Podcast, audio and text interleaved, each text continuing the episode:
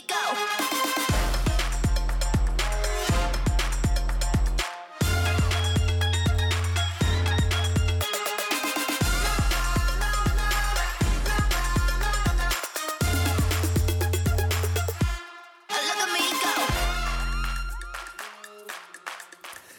Yo, apa khabar semua? Selamat kembali ke Berbulu dengan Ben dan uh, sudah pastinya hari ini adalah sehari yang sangat istimewa kerana bukan kita akan review game semata-mata. Kita ada banyak topik-topik menarik di mana kita dah minta korang punya reaction dekat uh, Twitter, kita dah minta reaction korang dekat IG dan semua ni akan kita ketengahkan komen-komen korang sendiri dalam BDB pada hari ini. Dan untuk membantu aku pada hari ini, aku ada dua tetamu istimewa. Satu dah membuat aku terkejut sebenarnya apabila kita mendapat tahu yang dia menyahut cabaran untuk masuk dalam program BDB. Sebab banyak kali kita dah try. Tapi mungkin sebab dia dah mahal sekarang ni, you know, value dia dah naik. So mungkin sukar sikit untuk dapat dia. Yang aku maksudkan adalah saudara Ahmad Syarazad Sani. Apa khabar? Oh itu Syarazad naratif Sani. yang dijual Ben eh. Bukan naratif. Ia adalah fakta. Itu sentimennya. Itu fakta, man. Memang susah nak dapat kau. Oh okey. Mahal. Satu satu penghormatan dan juga penghargaan bila mana ada kesempatan untuk datang ke laman BDB lah. Dan aku sangat-sangat bersyukur bila dapat kau. Aku anggap ini satu opportunity yang aku tidak harus gunakan dengan tidak sebaik. bintang yang sebenarnya adalah Ikuan. Betul. Dan Ah. bila kau datang dengan slipper dan stokin macam tu pun aku macam Ya, terkejut ya juga. adalah untuk memudahkan uh, saya untuk melempar senjata. Hui. Andai kata terlalu berbulu dengan Ben. Ui, ni ni Ah. risau sebab topik-topik kita panas. Terutama ni isu badminton sangat dengan panas. bola sepak dan Ah, ada badminton? Ada. Kita kaitkan tu sebab ni kita bawa penggemar Oh, badminton yang ni. Ikuan Square. Yes, saya. Dah lama tak muncul juga. Terima kasih. Terima kasih menjemput saya kali berapa dah? Berapa kali banyak Tak kali. kira. Eh, lupa lupa Ada sebab pakai uh, baju FAM ni? Uh, masih terngiang-ngiang Oh. atas keputusan uh, Malaysia lawan Korea Selatan lah. Course, ingat nak kita support inisiatif masih 5 bangga. juta tu. sebab pakai jersey FAM eh. Eh, Jaya kita bincang. Okeylah guys, uh, kita mau lengahkan masa sebab dalam segmen pertama ni kita akan tumpukan kepada uh, Jurgen Klopp dan juga Xavi tapi sebelum tu aku nak ingatkan kepada korang semua macam biasa BDB sekarang ni korang boleh stream live secara audio ni ya di platform Shock Podcast, Apple Podcast dan juga di Spotify dan korang boleh dengar versi penuh. Itu yang paling penting. Sebabnya ramai yang selalu tanyakan dekat YouTube mungkin sekadar sekerat dan sebagainya. Tapi dekat platform-platform uh, Spotify, Apple Podcast dan juga Shock Podcast ni korang boleh tengok dan sorry, korang boleh dengar secara penuh dari minit pertama sampailah minit ke-59 sejam kan BDB. dan pada waktu yang sama korang juga boleh menyaksikan di Astro Go uh, dan uh, platform-platform Astro yang tertentulah untuk menyaksikan berbulu dengan Ben sama ada audio ataupun visual. Okey guys. Tak mau lengahkan masa, kita nak terus bermula dengan segmen Klopp dan Xavi. I will leave the club at the end of the season.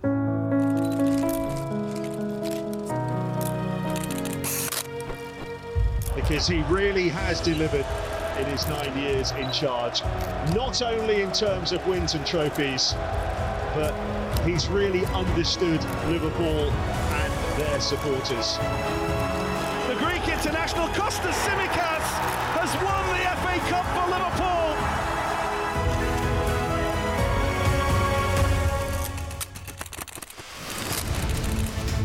But you can see the scenes, you can see the desolation.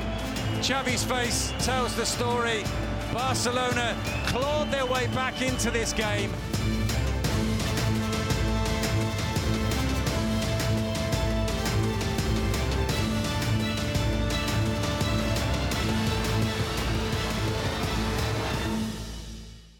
Yo, kita digemparkan dengan berita dalam penghujung bulan Januari ini ibarat uh, transfer news. Kerana selalunya dalam bulan Januari ni kita akan selalu tertumpu kepada transfer paling kecoh, transfer paling besar, transfer hmm. paling bernilai, Betul. transfer paling mahal hmm. kan. Tapi ini adalah aku rasa story yang mencuri perhatian daripada transfer disebabkan cerita transfer kita akan cerita hujung segmen hmm. nantilah. Hmm.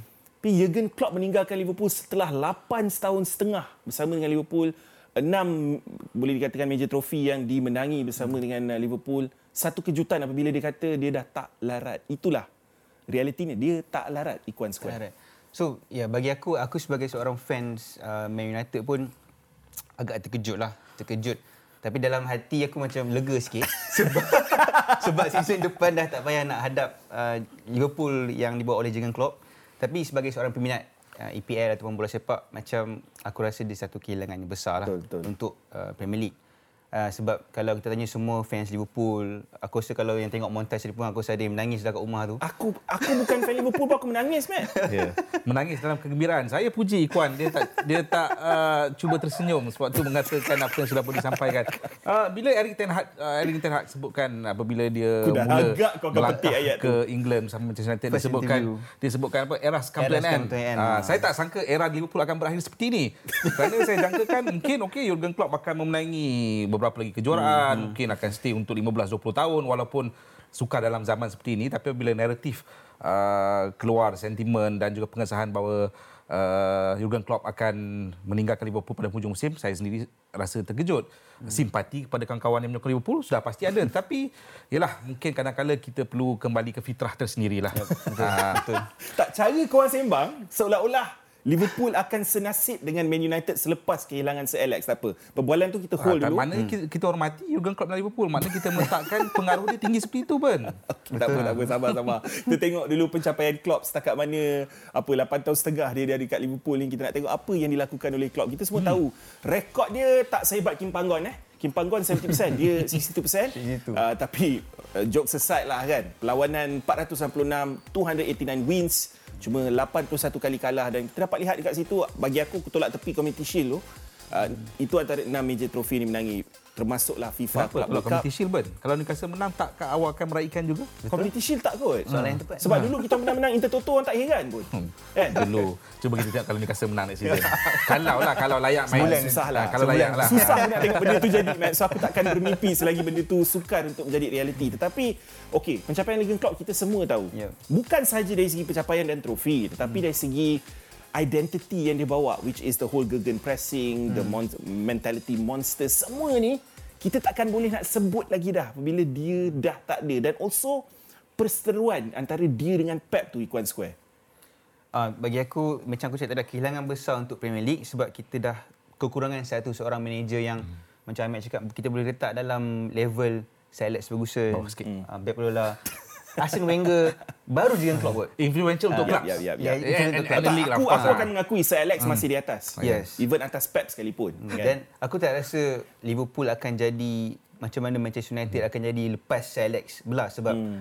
uh, Liverpool sekarang ni dalam satu uh, kelab bola sepak yang ada footballing structure yang bagus. Ya. Yang aku rasa Jurgen Klopp boleh tidur lena walaupun dia nak pindah esok dia nak dia nak esok dia nak keluar office pun. Okay, saya difahamkan juga klub akan berpindah termasuk backroom staff dia sekali betul. Betul. Jadi, Seorang demi seorang. Seorang demi seorang. ada Pep Linders, Ya, apa tak semua. dah. Dia adakah ini tidak memberikan isyarat bahawa ada sesuatu yang kurang enak berlaku di Anfield?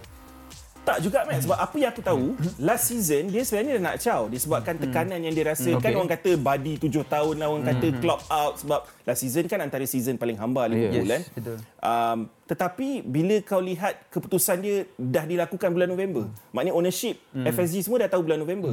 Kan? Cuma keputusan ni players dia dan satu dunia tahu Jumaat yang lepas, Betul. pagi Jumaat yang lepas. So, aku rasa ini adalah satu keputusan yang orang kata calculated. Okey. Dia dah fikir untuk jangka masa yang panjang. Jadi succession plan dia kita tak terlihat sekarang ni. Betul. Walaupun dia dah umumkan awal dia akan meninggalkan kelab pada penghujung musim tapi kita tak dengar lagi what is the succession plan. Untuk memastikan siapa sahaja yang masuk menggantikan Klopp akan meneruskan legasi yang sudah pun ditinggalkan. Jadi bagi saya sebagai seorang neutral lah dalam hal ni bila melihat kepada bagaimana kelab mengumumkan uh, pemergian daripada Liverpool, apa yang terjadi pada musim lalu sehingga musim sekarang, uh, drama dengan pemilik kelab FSG, saya lihat ada bibit yang sama seolah-olah dengan Manchester United di mana keengganan untuk hmm. uh, membelanjakan, wang untuk mendapatkan penggantian. Klopp sudah banyak kali berbicara bahawa dia perlukan penggantian kepada Sadio Mane. Uh, juga kepada Roberto Firmino. tapi tidak dapat untuk menyegarkan kembali skuad. Jadi of course saya faham penat, stres, apatah lagi uh, misi quadruple. Ya, tapi ah, betul. ah, Daripada season lepas. ah, daripada season lepas tapi tidak terhasil. Mungkin aku boleh sanggah apa aku cakap tadi, Matt. Sebab kau nak kata dia orang tak belanja, last transfer window boleh tahan juga dia belanja. Dia beli- Dia beli Zaboslai, dia beli Gravenberg. Jadi kan adakah juga. itu perbelanjaan yang Tak, sebab menepati kemahuan dia? Okey, tapi realistically aku tanya kau. Bila kau dah ada front five yang meru- merupakan Hakpo, Jota, Nunes, uh, Salah Cuba dan juga compare dengan bagaimana Manchester City spend sebab itu adalah penanda aras dalam Premier League. Man City pun tak spend besar dalam window yang terakhir. Tengok tengok daripada apa yang sudah dilakukan dalam tempoh 2 ataupun 3 musim lalu. Compare dengan apa yang Liverpool sedang buat Hmm. ataupun dah lakukan. Gapo Uh, siapa? Apa nak sebut nama Tapi player tu? itulah sebabnya Man City berada dalam Ah. situasi di mana mereka menghadapi Ya, 115 itu, itu, itu level level yang sepatutnya. Liverpool berada ataupun level, uh, level yang Jurgen Klopp mahukan. Hmm. Eh, rasa pelik lah. Advocate untuk Liverpool. Ini semua sebab burn. Tak, tapi sebab aku faham argument kau, tapi Hmm. aku rasa mungkin tak valid dalam masa terikat ni sebab apa? Sebab Liverpool sentiasa akan melihat kepada net spend Ah, diorang. ya. FSG baru ni pun pernah mengumumkan yang diorang nak jual club at one point, lepas tu Ya, diorang. U-turn balik kata tak balik. jadi nak jual club. Banyak faktor-faktor yang memainkan peranan juga. Tapi okey, cerita pasal hari tu hari tuju Liverpool selepas ini. Ramai akan kata perbezaan dengan Man United Sir Alex dulu adalah semua knowledge ni ada pada Sir Alex saja. Kau tak ada sistem. Sampai sekarang kau tak ada sistem dekat Man United. Betul. Liverpool dah ada structure, dah ada sistem, dah ada identity. Yes. So adakah ia lebih mudah untuk wajah baru yang akan masuk ikuan untuk membawa terus transition tersebut? Kalau kita tengok dari segi squad sekarang pun, um, compare dengan squad season lepas, aku rasa squad sekarang Liverpool ni dah dah dah cukup untuk handover kepada pengganti Klopp. Tak kisahlah uh, fan Liverpool sebut nama Zabi Alonso, uh, Roberto De Zerbi, Jose Mourinho. Siapa-siapa manager yang masuk, dia dah ada satu squad yang bagi aku good enough hmm. untuk challenge apa-apa kejohanan dekat dekat dekat England lah. Okey. Uh, cuma aku rasa kekurangan squad Liverpool sekarang ni ialah a strong number six uh, dekat position Fabinho. Boleh argue belum, yang belum, Endo dengan McAllister boleh main peranan tu? Boleh tapi aku rasa untuk untuk dia orang repeat quadruple punya dream Faham, tu faham. dia orang kena squad yang lagi. Maksud kau masih terlalu awal untuk mengangkat Yes. Endo, Endo, sorry, Wataru Endo ataupun Betul. Walaupun Matt, dia perform. Sebelum kau masuk Matt, kita ada satu Twitter Okey. komen yang aku nak baca. Silakan. Uh, yang diluahkan sebentar tadi. Okey, daripada Anas Safwan 212 katanya Liverpool 2.0 but not with me in charge kata Jurgen Klopp. Agak generic statement lah. Tetapi contoh eh, bila Jurgen Klopp tinggalkan klub, sekarang ni kau dah tengok statement Van Dijk, kemungkinan besar dia pun nak Ah. nak caw. Betul. Maka itu. Salah itu dah silat nak pergi Saudi. Yes. Kau dah hilang macam kau cakap lah. Firmino tak ada, Mane tak ada, Hendo dah tak ada, Fabinho dah tak ada, Wijnaldum dah tak ada. End of an era satu benda, yeah. man. Tapi apabila semua key player, lepas ni mungkin trend akan persoalkan peranan dia. Mungkin Robo akan persoal, kita tak tahu kan. Adakah kau melihat benda tu exodus lah kata akan berlaku? Eh, saya cuma menawarkan a tale of, caution. Uh, hmm. Apa kisah-kisah berjaga-jaga kerana satu ketika dahulu Manchester United pun meninggalkan kunci yang besar kepada uh, David Moyes. Moyes, betul. A championship winning squad lagi. Tapi perkara yang sama berlaku uh, yang mungkin boleh berlaku kepada Liverpool. Hmm. So you can have all the system in place, you Betul, can have betul. all the Yeah. core players stay juga for next season. Tapi kalau individu tu manager menggantikan Jurgen Klopp tu tidak menepati piawaian ataupun cuba nak melakukan perubahan falsafah Hmm. 180 darjah tak mustahil kembali ke ke zaman kegelapan. Ha. Ini satu lagi Saya pers- saya tak nak lihat perkara itu berlaku. Hmm. Saya tak nak lihat perkara itu berlaku. betul Matt? Ikhlas ke jujur statement awak ni? Ha? Okey. Meat saya tak boleh cakap Meat penyokong Liverpool lah. Ha. Tapi okey, cerita pasal penyokong Liverpool, hmm. uh, ada segelintir bukan semua eh, bukan semua eh, segelintir yang bila aku tengok reaction diorang kepada pengumuman Klopp ni, hmm. diorang persoalkan, kenapa kau buat decision macam ni sekarang? Kenapa kau buat pengumuman ni sekarang? Tidakkah itu orang kata detrimental ataupun negatif terhadap persaingan mereka dalam empat trofi. Hmm. Quadruple lah yang dikatakan. Walaupun bukan quadruple yang sebenar-benarnya lah kan. Tapi mereka menganggap uh, keputusan Klopp ni yang diumumkan sekarang ni akan memberi impact yang negatif dari segi persembahan mereka. Aku ber... Okay, ni pendapat aku eh. Apa ni hmm. pendapat kau pula? Pendapat aku adalah tidak. Ia akan orang kata galvanize. Hmm, yeah. Galvanize the squad untuk one last hurrah. Betul. Untuk baki 4-5 bulan ni. Pendapat kau? Aku setuju sebab um, aku risau sebenarnya bila Klopp announce uh, dia nak dia nak Ah. dia nak caw, dia nak tinggalkan hmm. klub end of season sebab macam macam kau cakap Ben, dia akan uh, timbulkan satu motivasi yang tinggi dekat player-player mungkin macam mungkin dia tak tahu next season Yeah. yeah. Liverpool ke tak macam Van Dijk, macam Mo Salah, uh, mungkin uh, Alisson ah, Becker. Alisson Becker sebab player-player ni sangat uh, rapat dengan Klopp. Yeah. So bila Klopp umumkan uh, bulan Januari ni hujung bulan Januari so dia akan bagi satu motivasi yang tinggi Betul. pada hmm. player Liverpool untuk untuk probably once orang cakap orang boleh orang boleh cakap one last dance lah. Hmm. Just Before- imagine before dia pergi. walaupun takut nak membayangkan hmm. uh, of course dia nak bagi tahu player dia terlebih dahulu semua pengumuman tersebut semangat macam ni Kuan sebutkan menang pula Premier League title tie yes. dengan 20 titles What Manchester United lah. Ha. lepas tu tinggalkan Betul.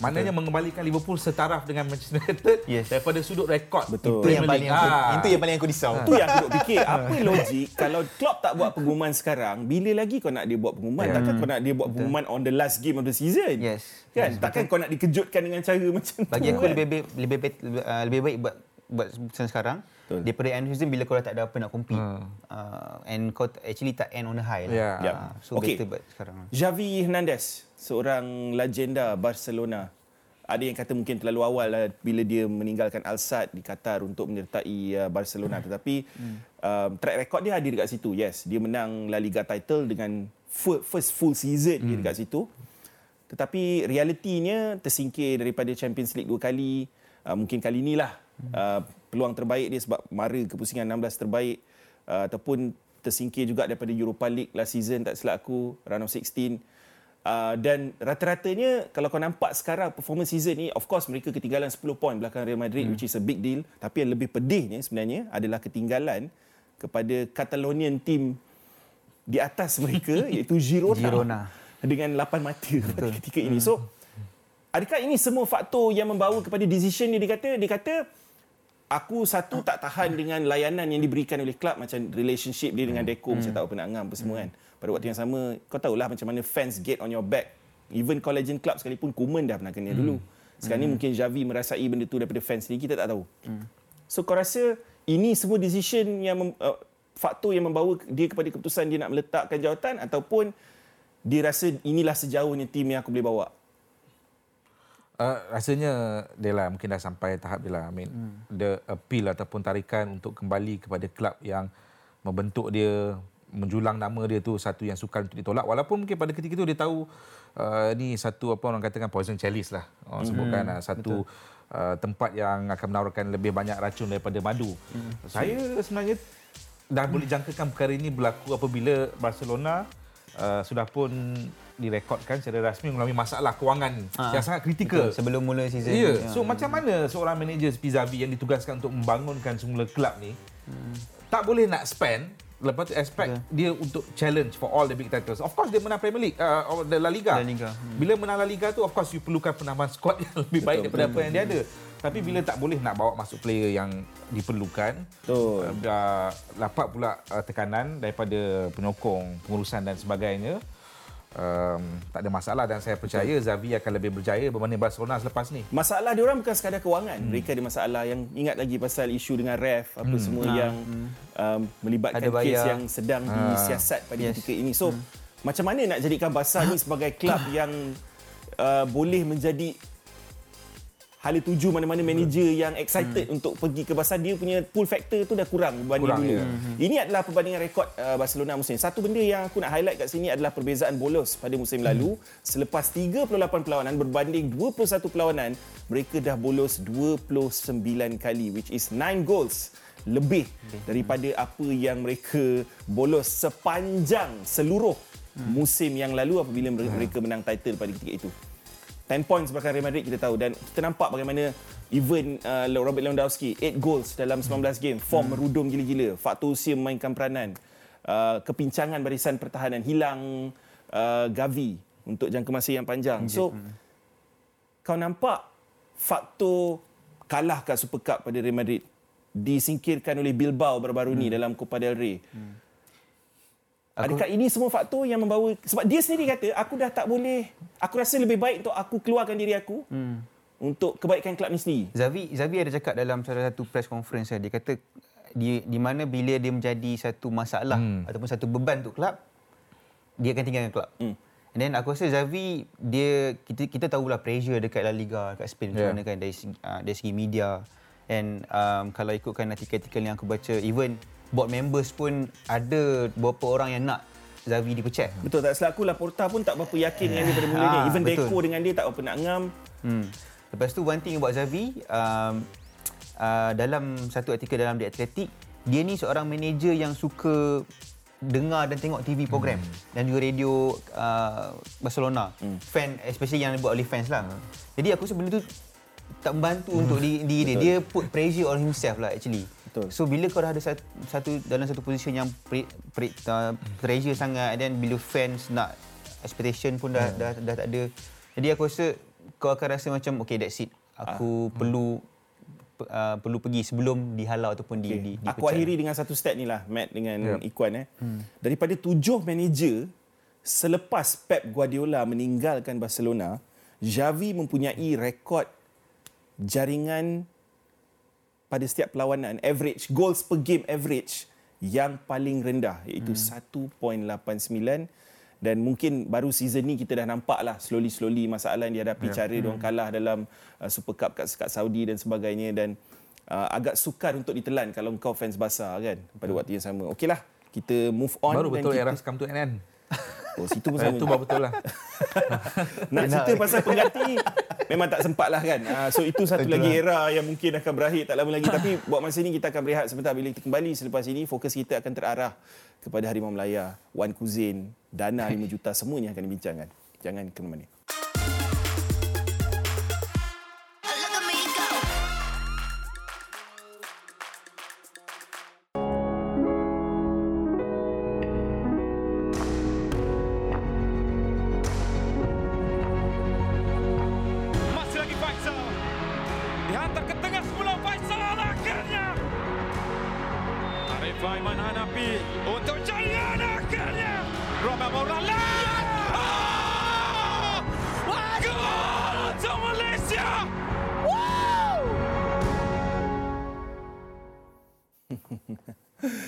What a goal lah. Memang what a goal daripada Romel Morales. Uh, KL City connection untuk gol ketiga. Dan siapa yang sangka eh, pada satu ketika kita dah reda dah. Kalau kalah 3-2 pun, aku still tetap berbangga yes, dengan apa yang diorang pamerkan. Sebab aku sebenarnya, bila masuk last game tu aku mengharapkan satu gol lah. Nak tengok satu gol. Untuk memadam memori aku gol Indra Putra Mahyudin pada tahun 2007. Apabila kita kalah dengan uh, China tak aku 5-1 pada ketika itu. Dan aku dihidangkan dengan tiga jaringan Matt. So, aku tak nak cerita pasal game sebab hmm. aku rasa dah banyak show yang dah bincangkan pasal Harimau Melaya 3, Korea Selatan 3. Tapi aku nak bincangkan tentang reaction selepas itu. Sebab sekarang ni, apabila media dekat luar negara dah dah start pick up Harimau Melaya macam Sport Bible lah, Top Den, famous UK punya YouTuber, mengatakan ini comeback, segala comeback yang dia pernah lihat sebagai seorang fan bola dekat UK tau. Hmm. Adakah kau berpendapat se- sedemikian? Macam mana kau view Okey. ah, seri Harimau Melaya dengan Korea dia Selatan? bila bila bila saya rasa apa keputusan keputusan Harimau Malaya dan Korea Selatan ni satu perkara yang besar apabila troll-troll Twitter yang biasanya hidup di kalangan keputusan-keputusan Liga Bola Sepak uh, Inggeris dalam Premier League ni tweet pasal Yes. Harimau Malaya. Kat situ baru saya sedar Dia bahawa ia satu ya, eyes, ha, standing ia in satu perkara yang cukup besar. you ada keluar meme uh, Malaysia when they when nothing at stake. Inter Milan. Inter Milan. so kat situ Tu saya gila. Barca, Barca pick Ah, so kat situ saya tahu yang naratif bahawa sekarang ni dunia ke- kembali memandang kepada Harimau Melaya. lensa tu. Ya, itu satu perkara yang cukup membanggakan buat buat uh, buat bola sepak negara uh, di mana kita berada dalam landasan yang tepat lah. Uh, jadi uh, ia satu perkara yang sangat positif untuk bola sepak Malaysia. Betul. Dan banyak cerita selepas game yang kita dapat lihat reaction daripada fans yang sebab sebabnya kita kena terima realiti bahawa selepas dua game ramai yang mengkritik persoalan selection Kim Panggon even termasuk aku sendiri dan sampai hari ini pun aku masih lagi akan kata ada beberapa selection tu yang boleh dipersoalkan. Even dalam game lawan Korea Selatan sekalipun apabila Darren Lock keluar dan sebagainya masuknya junior yang concede the penalty untuk Son skor gol ketiga dan sebagainya. Dominic Tan antara pemain terbaik Daniel Ting antara pemain terbaik. Tapi bila kau tengok Derek Gunn menangis dapat motor baru. kan? uh, Intan Serah sampai kena serah diri kepada FAM selepas statement. Sebab even Intan Serah, national team player, Ya. mengatakan sesuatu dan kenapa tidak bawang Rangers yang ada dekat Twitter kan? Ya, betul. Pendapat kau tentang semua ni yang unfold lepas tu semua diam. Ibarat ada silence di kalangan fan bola sepak Malaysia yang mengkritik selama ni. Sekarang ni diorang sedar, okey, Kim Panggon lebih arif, biarlah dia buat apa yang dia nak buat. Okey, bagi aku kalau kita nak compare game Korea dengan first two game, Hmm. especially game lawan Jordan lah kan. Uh, untuk game Jordan aku tahu ramai uh, aku Seben, aku Samit pun akan question kenapa tactical Kim Panggon macam ni Hmm. sebab uh, masa perlawanan-perlawanan persediaan uh, Pesta Bola Merdeka dengan match-match friendly match sebelum ni kita dapat tengok Malaysia yang macam main dalam Korea Selatan. Hmm, hmm. That is the true Malaysia yang kita kenal nak main. Betul. Tapi bila lawan Jordan ni, aku pendapat aku, aku rasa Kim Panggon sendiri ada satu perasaan yang mana ditransfer ke player-player dia which is perasaan gugup Ya. dan juga nervous.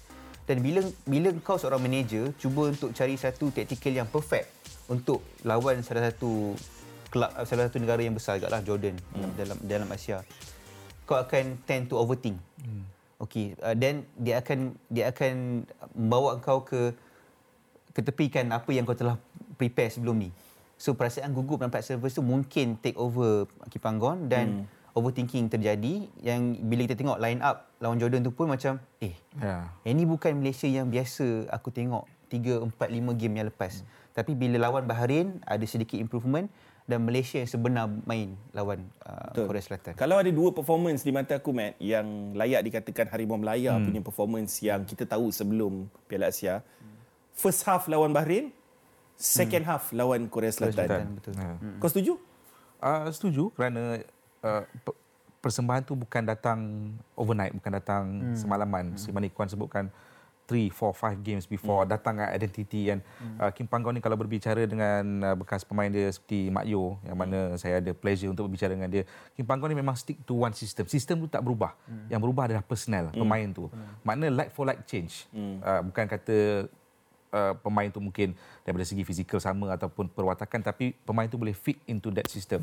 Cumanya mungkin perasaan gugup tu betul. Saya baru saya berbicara dengan ramai rakan-rakan uh, wartawan bola sepak. Uh, Thailand dijadikan sebagai contoh. Okey, kenapa hmm. sebelum tournament polemik datang last minute hmm. uh, uniform cecah marba tapi boleh perform? Sebab apa? Dia dah berapa kali qualify berturut-turut di Piala Asia. Betul. betul. Pendedahan dia orang dah jauh lebih Yes, kerap. ha, dia dah tahu macam mana nak main in big tournament. So kita kembali selepas uh, uh, beberapa tempoh yang cukup panjang. Tapi ada yang akan 40 years. argue dengan kau, Indonesia boleh, Matt? Indonesia ya saya tak nak berbicara mengenai Indonesia. Okey, okey. Saya nak bicara mengenai skuad Malaysia. Okey. Kalau kalau begitu saya boleh sebutkan Palestin juga mm. yang berada Ah, dalam betul. uh, Kelompok. environment peperangan. Betul. Jadi banyak faktor sebenarnya Ben. Betul, betul. Ah, tapi kita fokus kepada Harimau Melaya kita. Jadi pandangan saya adalah ia merupakan a step in the right direction. Okey, Rahman daripada Shah Alam tengah standby untuk berbicara dengan kita kan hmm. tentang Harimau Melaya dan apa yang telah pun kita capai sebab banyak yang diperkatakan di Twitter terutamanya apabila dana 5 juta diberikan kepada uh, kepada FAM oleh uh, Datuk Seri Anwar Ibrahim Perdana Menteri Malaysia dan um, follow up daripada kita berjaya mendapatkan first point kita dalam sejarah Piala Asia tiga gol yang dijaringkan adalah juga ciptaan sejarah juga secara tak langsungnya Brother Rahman daripada ya, Shah Alam. Pendapat Betul. kau sendiri dengan pencapaian Malaysia walaupun kita seri satu point, kita last kat grup. Macam mana kau melihat Harimau Melaya dekat Piala Asia pada kali ini? Okeylah untuk Piala Asia tahun ni lah untuk tahun yang apa ke 42 tahun kan selepas dekat satu dekad jugalah.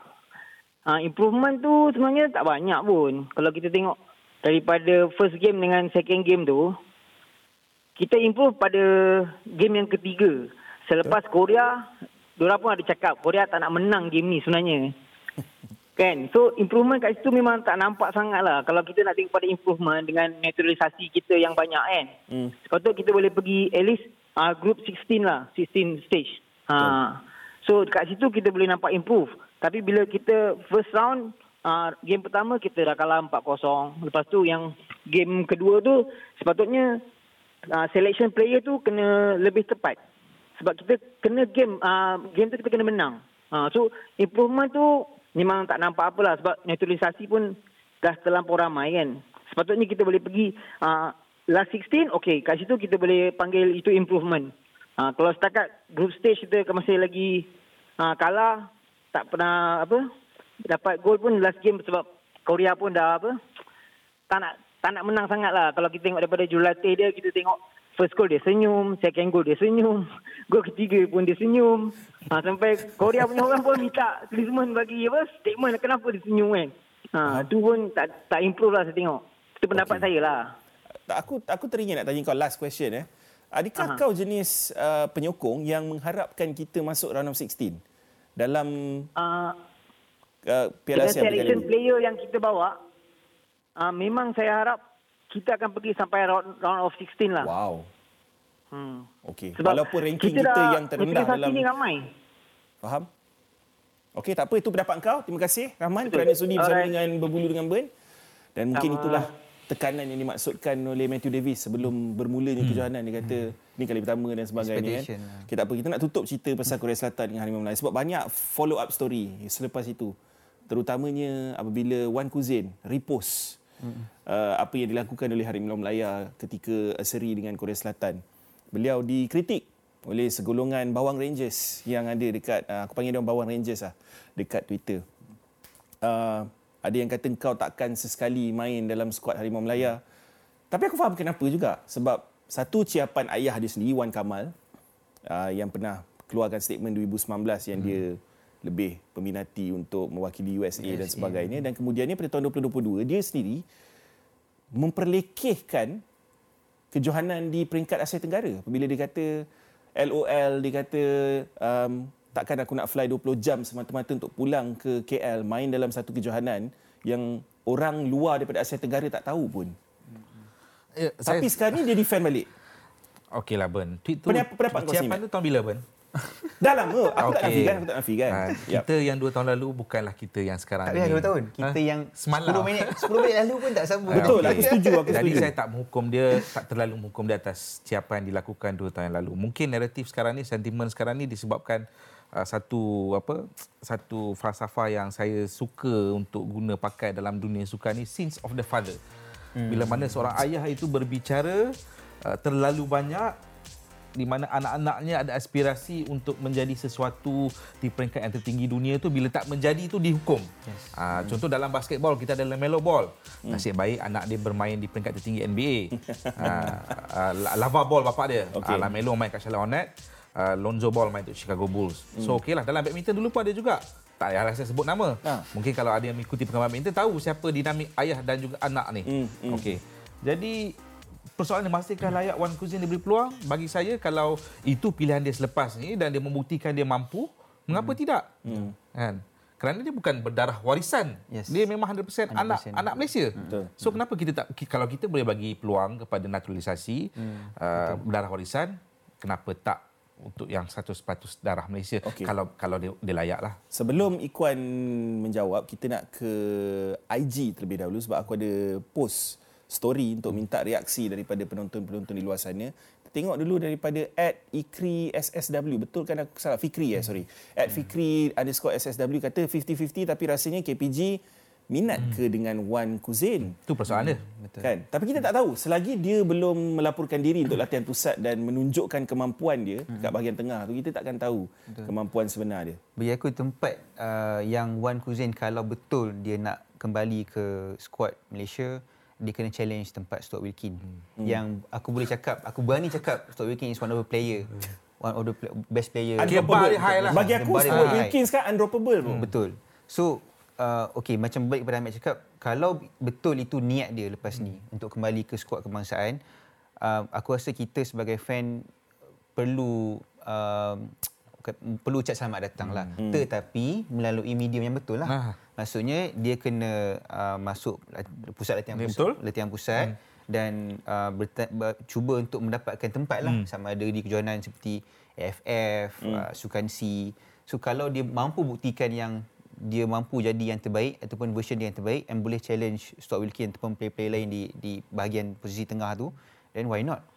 Aku hmm. rasa kita perlu mengalu-alukan lah. Betul. Ha, Tahu Wan melalui- Kuzin dia adik dia Wan Kuzri pun Ah, betul, uh, betul. prospek juga. Betul. Dan dah dilaporkan uh, status kewarganegaraan dia dah dapat lampu hijau dah hmm. untuk mewakili Malaysia dan tak lama lagi dia akan dapat lampu hijau untuk terus menyarung jersey Malaysia. So sebenarnya aku excited je nak lihat dia main. Hmm. Kita takkan hukum orang berdasarkan apa yang dia orang luahkan 4 tahun lepas itu satu bapak dia, satu lagi dia sendiri kan. Tapi pada waktu yang sama kalau Ha.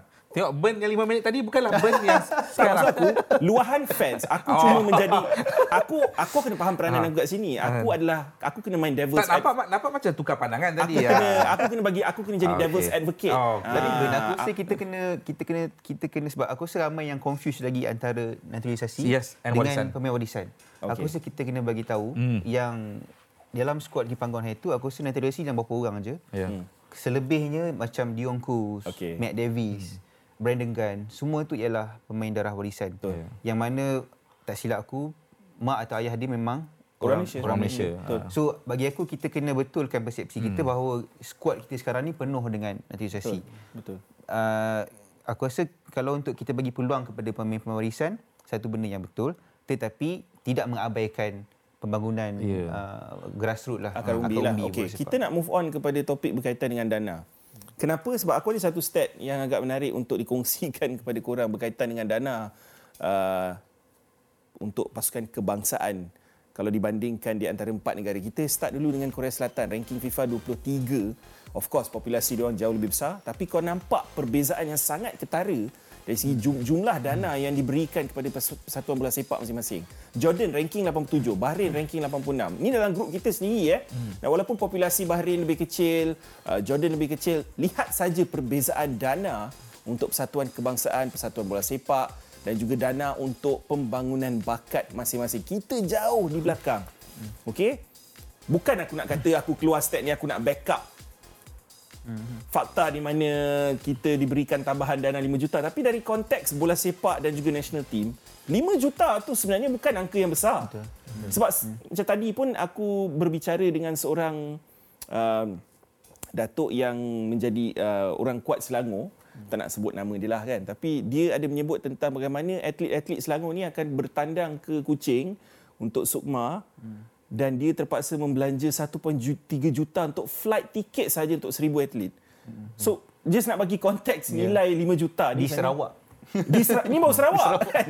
Kan, Matt? Bila kau dengar pasal sebab kau pun fan badminton dan kau nampak clash di antara fan badminton dan fan bola sepak dekat Twitter sekarang ni tentang isu dana ni, kenapa bola dapat, kenapa badminton tak dapat dan sebagainya. Pendapat kau sendiri? Satu, kegagalan menyampaikan naratif yang sebenar. Hmm. 5 juta ni bukan untuk meraihkan keputusan Seri Mentah Korea Selatan, Betul. tetapi untuk uh, memperkasakan skuad yang layak ke Piala Asia secara merit selepas 42 tahun. Yes. Tak ada pencerita pasal naratif tu. Jadi, uh, berhasillah polemik yang kita sedang Orang buat saksikan. naratif sendiri ya. Orang assume lah sebab dia punya headline 5 juta. seolah-olah tu macam Ah, hadiah, hadiah. Hadiah untuk Hadiah. seri. Betul, betul. Timing uh, apa timing, timing untuk memberikan 5 juta tu sejurus selepas keputusan seri. Jadi orang marah. Betul. Okey, Ben sebutkan 5 juta untuk bola sepak tak banyak. Tapi 5 juta tu bagi saya banyak untuk sukan lain. Hmm. Saya takkan kata saya akan bagi 5 juta tu badminton. Hmm. Saya tak bagi bukan badminton. Tapi saya akan bagi kepada sukan-sukan lain yang berpeluang untuk dapat medal di pentas Olimpik. Pembangunan yang sangat diperlukan sukan seperti renang, hmm. olahraga. Hmm. Yang mana kalau kat sukan sini ada 30 pingat yang di, uh, dipertandingkan. Hmm. Bola satu. Hmm. Badminton kalau paling banyak pun ada tujuh lah. Campur dua pasukan. Hmm. Kalau nak lebih dia bagi lapan. Mixed team. Betul? Jadi kat sini saya ada isu dengan pembahagian 5 juta tu. Pada waktu mungkin kita nak pergi sekolah Olimpik sekarang ni, kenapa tak dibelanjakan untuk mungkin pemanah kita yang dah layak ke sukan Olimpik. Kita punya atlet pelayaran. Betul Ben 5 juta untuk bola sepak tak banyak, tapi sangat-sangat bernilai untuk sukan lain. Untuk sukan lain. Angkat berat dah sebutkan, tak payah bagi 1 juta pun. Mungkin uh, setengah juta daripada tu pun cukup bantu. Jadi itu isu saya dengan uh, pemberian 5 juta Agihan tersebut. 5 juta Ya. yang diberikan selepas Ah, ke kejayaan kita yeah. untuk mendapat mata pertama dalam sejarah Piala Asia ni kan.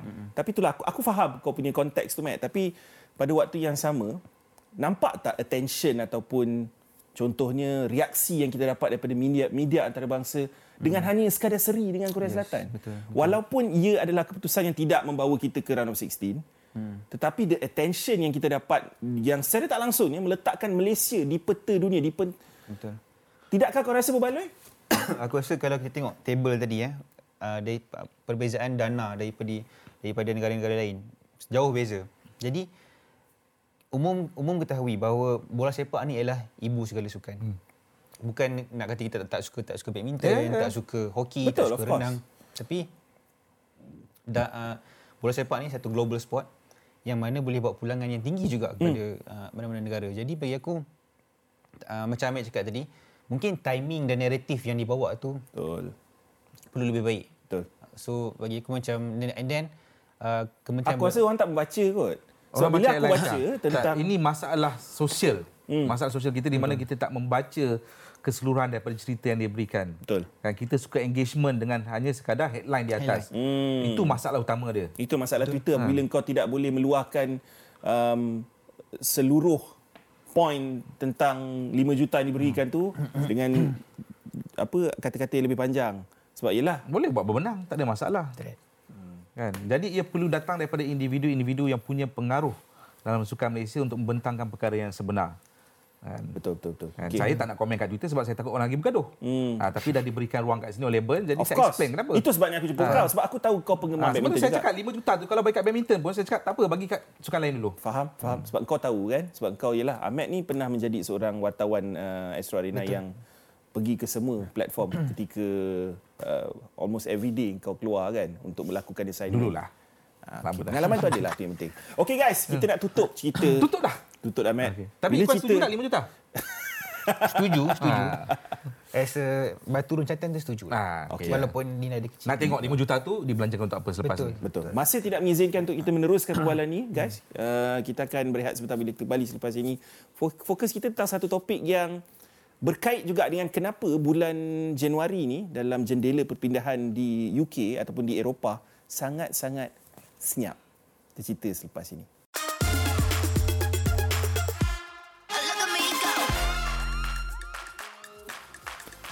Alright, terima kasih kerana masih lagi bersama kami dalam Berbulu dengan Ben. Aku tak mau lengahkan masa. Aku terus bagi satu grafik yang sangat penting dari konsep bukan lagi FFP tetapi PSR. Sekarang ni kita kena masukkan dalam kepala otak kita tidak ada FFP lagi dah. UEFA dan juga Premier League di Eropah dikenali sebagai PSR, Profit and Sustainability Rules.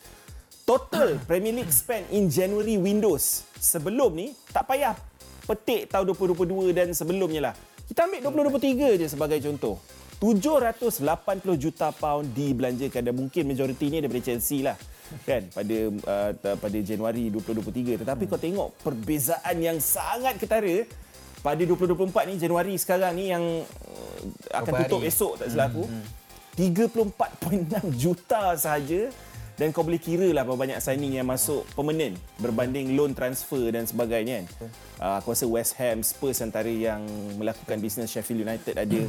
Tetapi kenapa kita nak bincangkan tentang PSR ataupun FFP ni adalah kerana ramai yang masih lagi tak faham konsep net Okay. spend Ya, spend, net ataupun spend, uh, perbelanjaan berdasarkan revenue yang masuk ke dalam kelab, keuntungan yang masuk. Bukan sekadar keuntungan tetapi dari segi apa yang kau ada kau boleh belanja. Bukan disebabkan owner kau kaya kau belanja tetapi dana yang dah pun sedia ada dalam kelab. Apa apa pemahaman kau tentang FFP ataupun PSR ni? Yang aku tahu PSR ni uh, sesebuah kelab dalam Premier League tak dibenarkan untuk rugi. Uh, figure dia tak silap aku 105 million dalam masa 3 tahun. Hmm. Jadi uh, Everton yang baru-baru kena baru-baru kena tolak point sebelum ni Betul. dia kerugian uh, 120 lebih. Tak silap. Dalam tempoh tiga tahun. Dalam tempoh 3 tahun. Okay. So lebih 20 million lah. Hmm. Uh, and then uh, Everton cooperate dengan Premier League. Hmm. Maknanya dia mengaku salah dia dia lah. mengaku salah dia tak admitted hmm. dan dia kena 10 point uh, tolakan. So bila Everton kena macam ni, uh, Everton club pertama yang kena points deduction Di bawah ni uh, PSR. di bawah PSR uh, yang mana diintroduce daripada 2015. Jadi aku rasa kelab-kelab lain dah start tarik handbrake sikit. Betul. Okey. Berbaloi ke untuk spend uh, kepada player dan kemudiannya next season akan tolak point. Betul. Sebab langgar PSR. Ha. So bagi aku kenapa kita nampak perubahan yang drastik daripada season lepas ke season ni? Sebelum ni tak ada case macam Everton. Hmm. Sebelum ni hmm. mungkin ada uh, dari segi kau kena bayar compound. Betul. Dan kelab-kelab bola EPL ni kita tahu kaya-kaya banyak Ya. banyak duit. So bayar compound apalah sangat. Hmm. Beli 3 4 player bayar compound 100 100k Ya. 200k. Hmm. Tapi bila uh, Premier League uh, membuat keputusan untuk tolak points Everton lagi-lagi terlalu dekat dengan bulan bulan Januari ni aku rasa most club dah start tarik handbrake lah. Betul. Dan le- lepas dah kena tolak 10 poin, sekarang ni mereka dilaporkan sekali lagi untuk kes yang berbeza Betul. pula. Betul. Uh, juga melebihi uh, Adakah PSR. lagi- lagi 10 poin? Untuk satu lagi kes tahun yang berbeza, di mana kemungkinan besar akan ada 10 poin lagi. Dia uh, Everton dan juga Nottingham Forest. Tapi satu kes yang menarik adalah last season ramai tanya, kenapa Chelsea boleh spend 1 bilion man?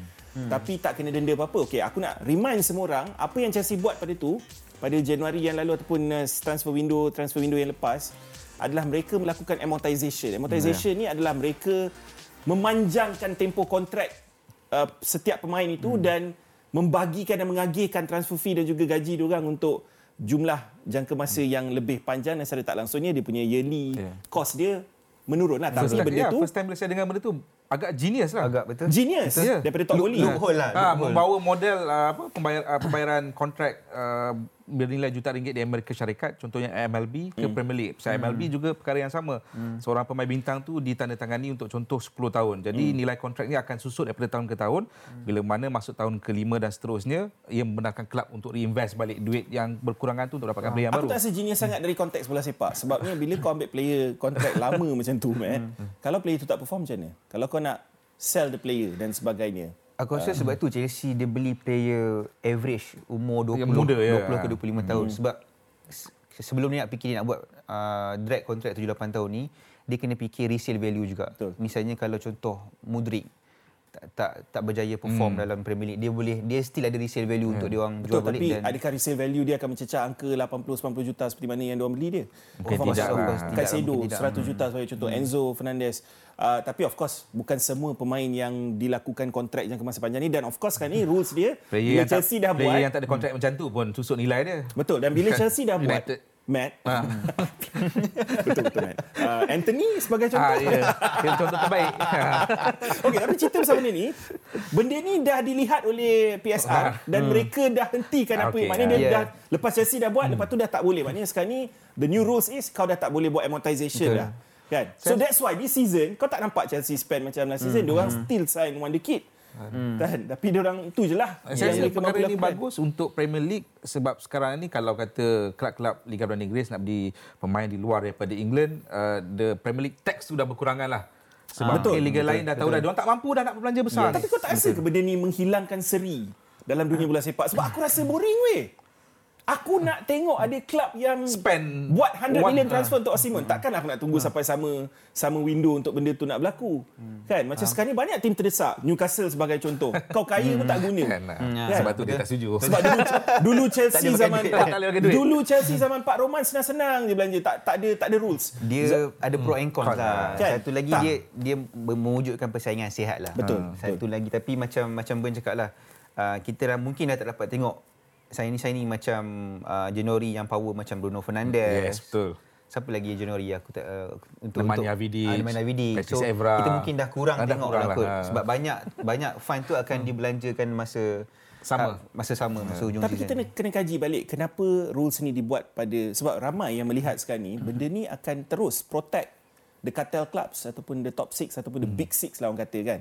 Ramai yang kategorikan cartel clubs ni sebabkan sampai bila-bila Net spend dia orang besar lah. net spend diorang akan besar sebab diorang dah menjadi satu name macam kau kata go- global brand. Yeah. Man United, Chelsea, Arsenal.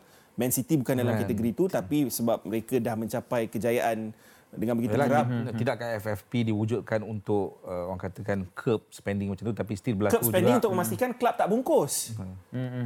So, So ni bimbang ada bimbang ada kes, kesamarataan tu dah tak ada lah lepas Betul. ni. Kau tak rasa macam tu, Matt? Sebab bila klub yang contohnya Newcastle sebagai contoh Hmm. bagi tadi, tapi even ada klub yang mempunyai dana dan takkan ada efek pun kepada mereka jikalau mereka berbelanja sedikit lebih. Maksud aku dia, dia takkanlah rugi sampai klub tu bungkus. Dunia ni memang tak adil Ben. kan, jadi tak ada bezanya di Liga Perdana Inggeris. Betul, Ah, betul. Yang memiliki profil yang cukup besar, ada fanbase yang cukup besar, maka dia akan berjaya. Hmm. Tapi kalau kita cakap pasal FFP daripada UEFA pula, dia punya tu lain sikit daripada PSR.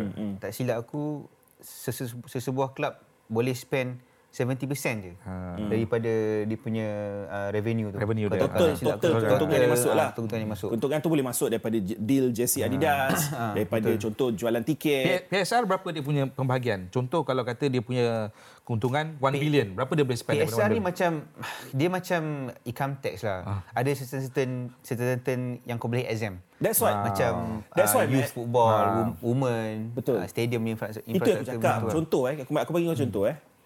Uh, klub seperti Sheffield United, diorang punya keuntungan untuk contoh dalam 3 tahun tu mungkin sekadar 10 juta pound saja.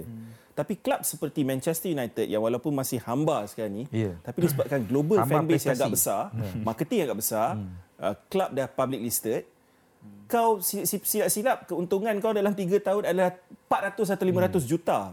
Berbanding 30 juta untuk Sheffield United. Kau faham tak? So, logiknya apa logiknya 400 juta keuntungan kau tapi kau sekadar tak boleh lebih 105 105 juta daripada 400 juta tu. Maknanya kau boleh spend maksimum 500 juta. Sheffield United maksimum dia boleh spend dalam 3 tahun adalah apa? 135 juta sahaja. Kau faham tak logik dia? Faham, faham, faham. Ah, Itulah saya sebutkan memang tak adil. Ah, Dunia ni memang tak adil. Saya tak ada saya tak ada explanation yang boleh uh, orang sebutkan nak mempertahankan uh, the so called big six club mm, because betul. that will always happen dalam dunia sekarang ni Ya, ya, betul. di mana pemasaran global ni akan membantu kelab-kelab besar ni untuk mendapat terus banyak uh, terus keuntungan yang lebih banyak. Betul, betul. So Tapi kita faham juga dari segi konteks kau tak nak ada tiba-tiba masuk Pak Arab seorang So ia, ia, ia, membuktikan bahawa Newcastle United tak kira betapa kaya pun Tak boleh tak, boleh nak jadi uh, tak boleh esok balik se, Mbappe. ah, tak boleh nak jadi se, seglobal seperti Betul, betul. Manchester United. Ah, itu je lah nak cakap. Betul, betul susah, Ah, susah. susah lah bukan Ya, tak ya. Kau, susah. kalau, kalau nak bina, kau kena start from scratch lah. Ha. Dengan cara yang realistik. Tapi aku rasa untuk Premier League dia dah start season lepas. Kalau ingat pre-season dia dah start macam pergi ke negara macam US. Macam dia buat 5-6 klub Premier League. Ya. Betul. Satu small tournament untuk, Untuk introduce. meningkatkan branding dan Ah, awareness tu so lah kan. macam Aston Villa ni tak secara langsung akan di-expose lah. Mungkin kepada global. mungkin kena go the Wrexham way lah. Betul. Ha, mana American owners ni buat show macam Spurs dah pernah Yes. buat Betul betul. Itu satu cara sebenarnya. Ya. Ada banyak cara lain lah yang boleh ya. dilakukan tapi Ya. akan mengambil masa lah pendek cerita. Ya. Tak adalah macam overnight kau jadi klub Ya, macam Man ya. City dan sebagainya kan. Okey. Kita tutup cerita FFP ni sebab sebenarnya kalau nak sembang pasal FFP ataupun PSR ni Menarik, Abang. kita boleh cerita lama kan. Kalau saya tak datang ke BDB saya tak sembang pasal PSR Kan? ni. Ha. Ha, tu sebab aku buka topik ni sebab topik ni luas. Dan kau antara individu yang paling senang untuk um, membincangkan Saya topik-topik saya ni. banyak belajar. Ha. Betul. TIL.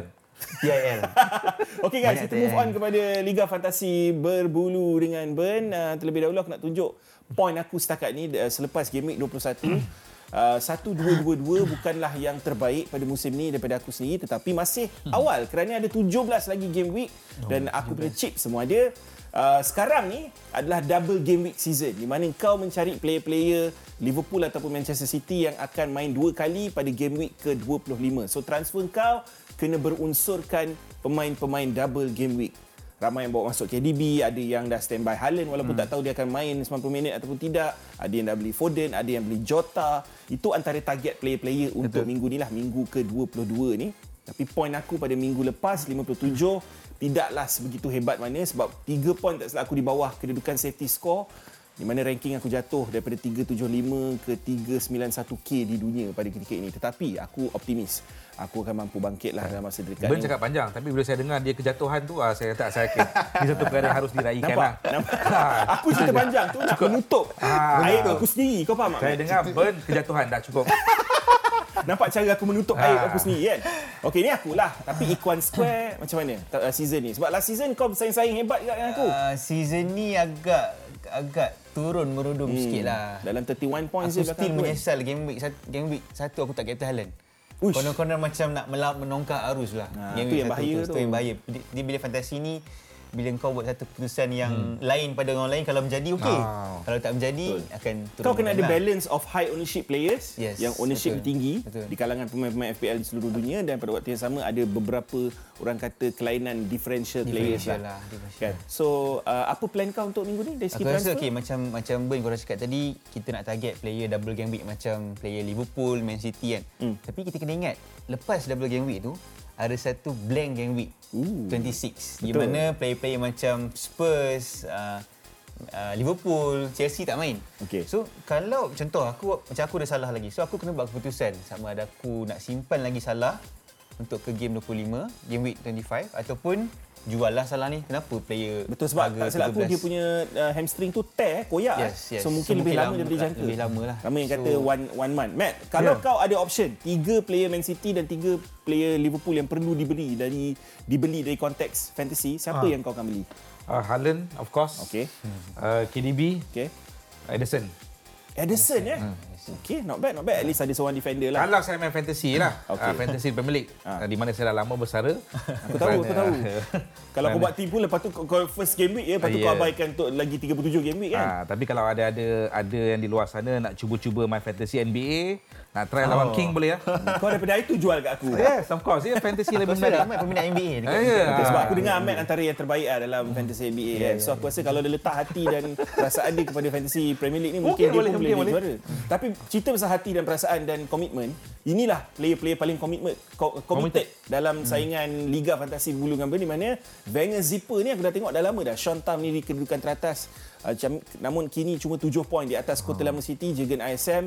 Uh, Dengkil FC pun dah lama dekat situ. Adam Budiman yang aku kenal. Uh, ada dalam league tersendiri dengan aku dalam elite group di Malaysia 1321 Ben nombor apa? Badakus Oi aku jauh Aku jauh Sebab kau tengoklah poin aku tadi 1, 2, 2, 2 Ni semua satu Aku tiga lebih kan. kurang dalam 90 Kalau, kalau global uh, berapa dia punya high point Kedudukan sekarang? diorang ni Semua dalam top 50k Top di dunia 50? Oh. Maksud aku daripada 10 juta ya, orang ya. Daripada 10 juta Diorang ni dalam 50 ribu 50 ribu. Sekarang ni lah Dalam Ha. top 10 ni Paling tinggi Tapi aku tak pasti Berapa ramai yang dah pakai chips Sebab chips tu sangat penting Itu yang akan boost Ha. kau punya ranking uh, Dalam minggu-minggu yang terakhir nanti kan Uh, ada dua player bundle yang aku nak share. Ni dari segi budget player. Hmm. Sebab kadang-kadang kalau kau nak beli Salah, Haaland, kau nak KDB, semua hmm. play Mahal mahal. lah. Play mahal. Kau kena ada budget players yang membenarkan kau untuk spend untuk player-player macam Salah, Haaland, KDB dan sebagainya. So, salah satunya adalah Elfie Doughty. Elfie Doughty tak silap aku ada satu stat yang menunjukkan dia adalah chances creator kedua terbesar di EPL sekarang ni selain Trent Alexander-Arnold. Walaupun dia bermain untuk Luton di bahagian left back, hampir setiap gol Luton delivery datang daripada dia. So dia ni assist merchant lah orang kata. Yes. betul. Dan secara tak langsungnya, Elfie Doughty ni antara player dalam last 3 game week memungut 7, 9 dengan 5 point hmm. dalam 3 game berturut-turut dan jadual kesukaran game pun not bad untuk Luton ada beberapa home game. Diorang kat home kita tahu kan City Yes. Newcastle dia kalah City hampir Pada mulanya orang kata Luton ni ialah hunting ground lah. Tapi Betul. lain. lain.